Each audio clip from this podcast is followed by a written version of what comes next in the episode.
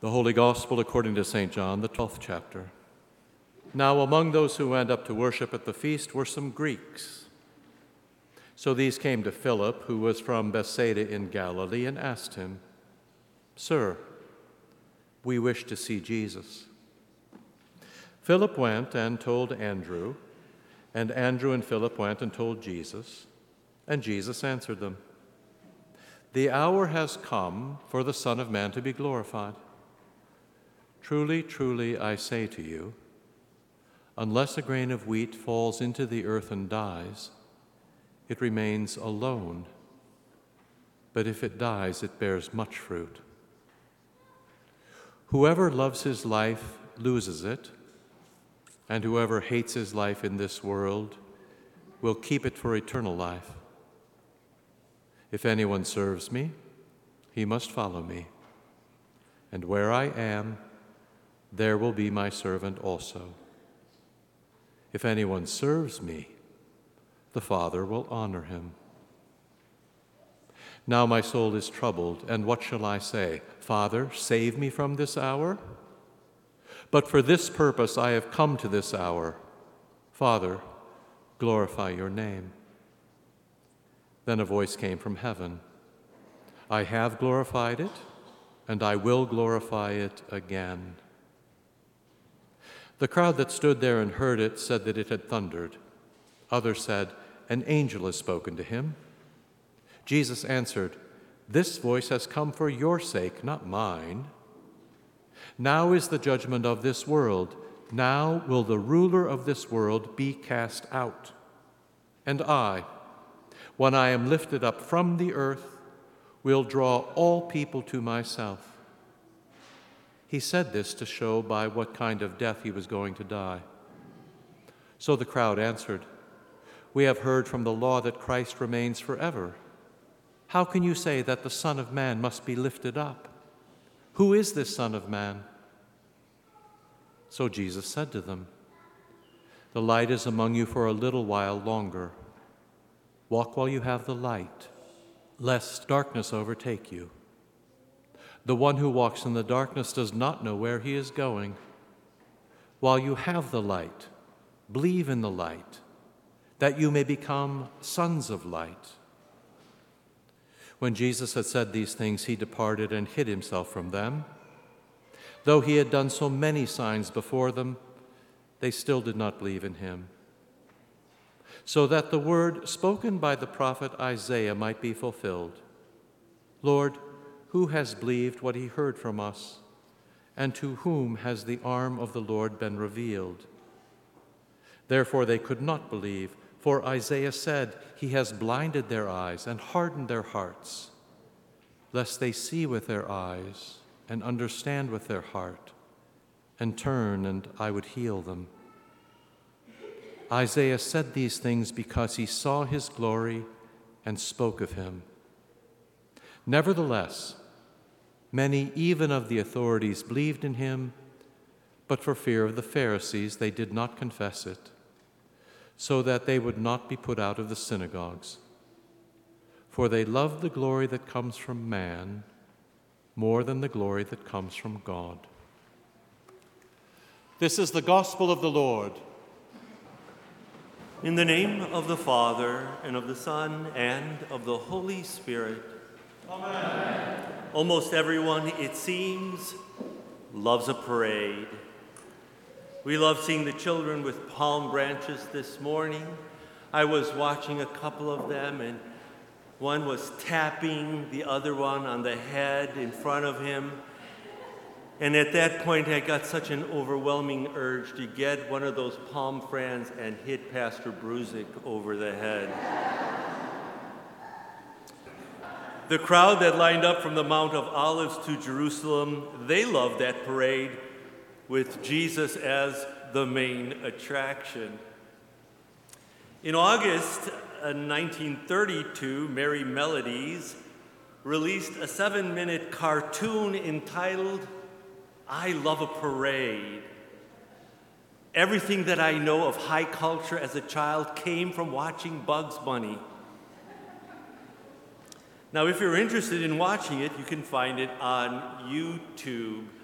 Frank Marsales, who wrote the music for it, which parenthetically sounds like it comes from a Broadway score, tapped into something that is especially true of American culture, but is in truth, in reality, true of all cultures. We love parades. But not all parades are happy events. Sometimes parades are a clash of events, sort of like the parade after VE Day. Victory, yes, but at the great cost of such great amount of casualties. Shouting Hosanna this morning with this air of victory, but maybe not realizing that this is also going to come at the cost of death. Jesus encountered these kind of clashes even in himself. Remember the time that Jesus left Capernaum and headed for the familiar territory of Nain, only about six miles from where he had spent the majority of his life, namely Nazareth. We are told a great crowd were journeying with him. In Capernaum, Luke only tells us it was a crowd. By this time, it had become a great crowd. A parade or procession of people was now following Jesus. It seemed like such a happy time. Jesus had healed a man by simply speaking a word. Happy songs of happy days. But on the other side, of the gate of the city, another parade of people was heading out of town. They were on a collision course with Jesus. There would have been no happy sounds coming from it. Instead, the music would have been mournful, plaintive, and sorrowful. Weeping would have punctuated the air. We may love a parade, but not this kind of a parade. I remember vividly watching the funeral of John F. Kennedy on TV.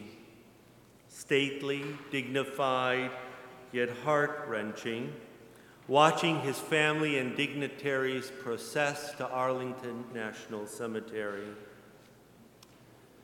We find ourselves at times in those kind of processions too, leading us on to the final resting place of our loved ones' bodies. By all appearances, Palm Sunday seemed like such a happy day. Happy songs, people shouting, Hosanna!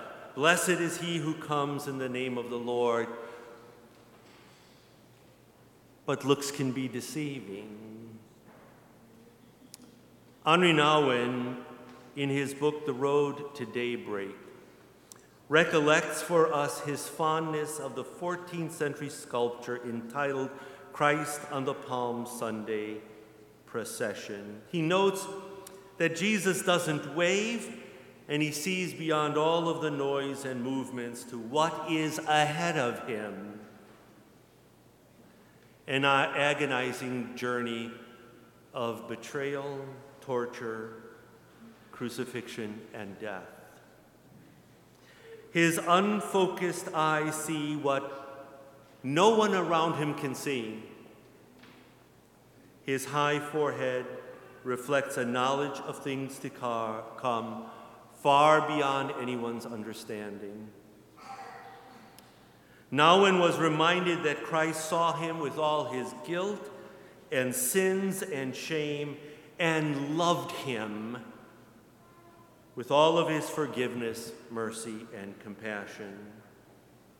So, while the crowds are chanting Hosanna, acclaiming him to be the King of Israel, and palm branches lining our Lord's path, St. John's Gospel does not mention our Lord uttering one single word. He enters into Jerusalem silently and quietly. He knows that he's going to have to do this alone. This is going to end up being a parade of one. Now, how do we know that? Well, because Jesus unmistakably told us this is how this was going to go.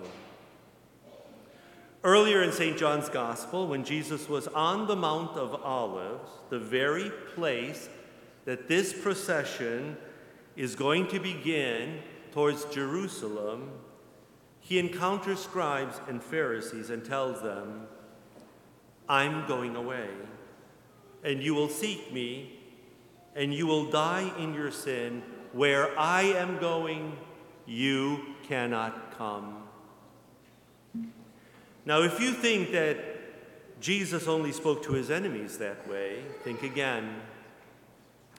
After washing the disciples' feet and celebrating the new covenant of his body and blood in the Holy Eucharist, Jesus goes outside and on his way to Gethsemane, on his way to Pilate's kangaroo court, on his way to Herod's treacherous palace, on his way to Golgotha, he says to his disciples, Little children, yet a little while, while I am with you, you will seek me, and just as I said before, now I also say to you, where I am going, you cannot come. This was Jesus' way of saying, You are not invited to the parade in which I must go it alone. Impetuous Simon Peter then said to him, Lord, where are you going? Jesus answered him, Where I am going, you cannot follow me now, but you will follow me afterward. Even though these words are often understood as referring to Peter's own crucifixion, I want to point out to you that there is a reason why we sing Hosanna in the Eucharistic liturgy. We are following Jesus, all right, but we are not going to Golgotha, but we are going to the altar.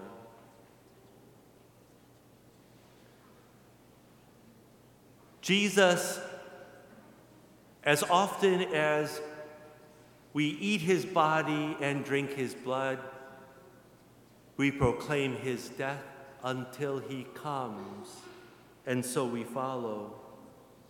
We're part of a parade that leads up the aisles of this church, and we sing Hosanna, save us, and he does. But that means that there is a collision course that we are on, one that involves death and life. So even though he must go it alone, he will take us into himself. And all that he will experience this holy week, his suffering, his bleeding, his dying, his burial in the tomb, his rest in the grave, his resurrection, all of this is our baptismal journey for each and every one of us. That's the parade we're on. And that parade goes on forever. St. John in the Apocalypse wrote, after this I looked, and behold, a great multitude that no one could number, from every nation, from all tribes and peoples and languages, standing before the throne and before the Lamb, clothed in white robes, with palm branches in their hands. They cried out with a loud voice Salvation belongs to our God, who sits on the throne and to his Lamb. And if people are waving palm branches, that can only mean one thing. This is going to move forward to the marriage feast of the Lamb in his kingdom, which has no end. This is where the parade goes. Heaven leads us forward with Jesus and into Jesus and by Jesus through his death and resurrection to his eternal presence, where we rejoice at his salvation and where we feast with him, where he will envelop us with his love, and we will sing his praise forever. In the name of the Father, and of the Son, and of the Holy Spirit. Amen. Amen.